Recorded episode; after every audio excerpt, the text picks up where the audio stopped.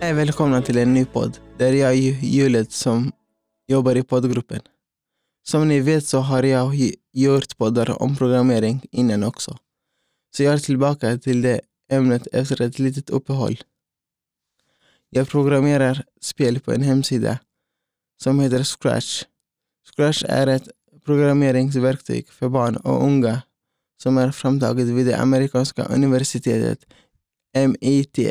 Med Scratch kan du lära dig grunderna i programmering med, med block som byggs ihop likt legobitar för att skapa spel, animationer och enklare program. På ett enkelt sätt kan man lära sig grunderna i kodning samtidigt som man tränar problemlösning och logiskt tänkande. Scratch finns på, på svenska och på mer än 70 språk. Programmet är gratis att använda och går att använda både online och offline. Det är ganska enkelt. Det finns olika bitar där beroende på vad man vill göra. Bitarna är de som styr spelet och alla bitar passar inte med varandra. Så man måste hitta rätt bit för att spelet ska fungera som man vill. Hur, hur gör man ett spel då? Man väljer färdiga bakgrunder som det finns flera att välja mellan. Så finns det färdiga figurer eller spriter som det kallas i programmet att välja att använda. Så kan man bestämma hur spriten, spriterna ska se ut och man kan välja mellan olika ljud och effekter i sitt skript, alltså i listan av block bestämmer man även hur man styr sin sprite och allt annat som ska hända i sitt spel. All kod som läggs upp av användarna på Scratch-sajten går att se. Så det är enkelt att inspireras och lära av varandra av andra programmerare. Man ska lära sig Scratch för att kunna förstå och lära sig hur man börjar programmera och hur man lär sig att tänka som en programmerare. Det är jättelätt för, för nybörjare för att man använder den i grundskolan för att eleverna ska lära sig programmera. Det finns olika nivåer i Scratch så man kan välja hur lätt eller svårt man vill ha det. Det är Mitch Resnick på, på MIT Lifelong Media Lab som har skapat programmet Scratch. Scratch skapades år 2007. Den senaste versionen fungerar på såväl surfplattor som datorer.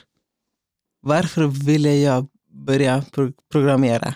Jo, det är för att jag har alltid varit intresserad av det och mitt mål är att bli programmerare och kunna jobba med IT-säkerhet i framtiden. Det som inspirerade mig mest var ett program som gick i SVT och den heter Hackad och som ni vet så har jag intervjuat två hackare som var med här i podden som ni kan hitta om ni scrollar längre ner bland tidigare avsnitt, här bland poddgruppens avsnitt. Det är mest vad man kan göra med de olika verktygen och en intervju med två etiska hackare, så kallade White Hat Hacker, eller Vita hattarna. Men om man vill lära sig det så måste man tycka att det är kul, annars finns det ingen mening med att lära sig programmering. Jag tycker det är roligt att lära mig programmera. Det finns jättebra lektioner och om Scratch på sajten Digitala lektioner och de är tydliga med det de säger så det är sjukt lätt att förstå. Jag har lärt mig vad själva Scratch är. Jag har lärt mig hur man lägger till olika kommandon i spelet och hur man bland annat gör game over och start. Och jag har lärt mig grunderna innan jag kan gå vidare till svårare uppgifter.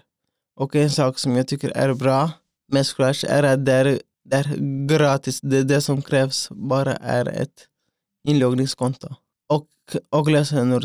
Sen är det klart. Jag lägger upp en länk till digitala lektioner där man kan lära sig Scratch i denna avsnittsbeskrivning. Det var allt för den här podden. Om ni vill ha mer poddar om programmering eller om ni vill veta hur det går för mig med programmering, ge den här podden en tumme upp och följ oss på Spotify. I kommande avsnitt kommer jag berätta om programmeringsspråket Python som jag har börjat lära mig. Ha det så bra så länge så hörs vi. idag.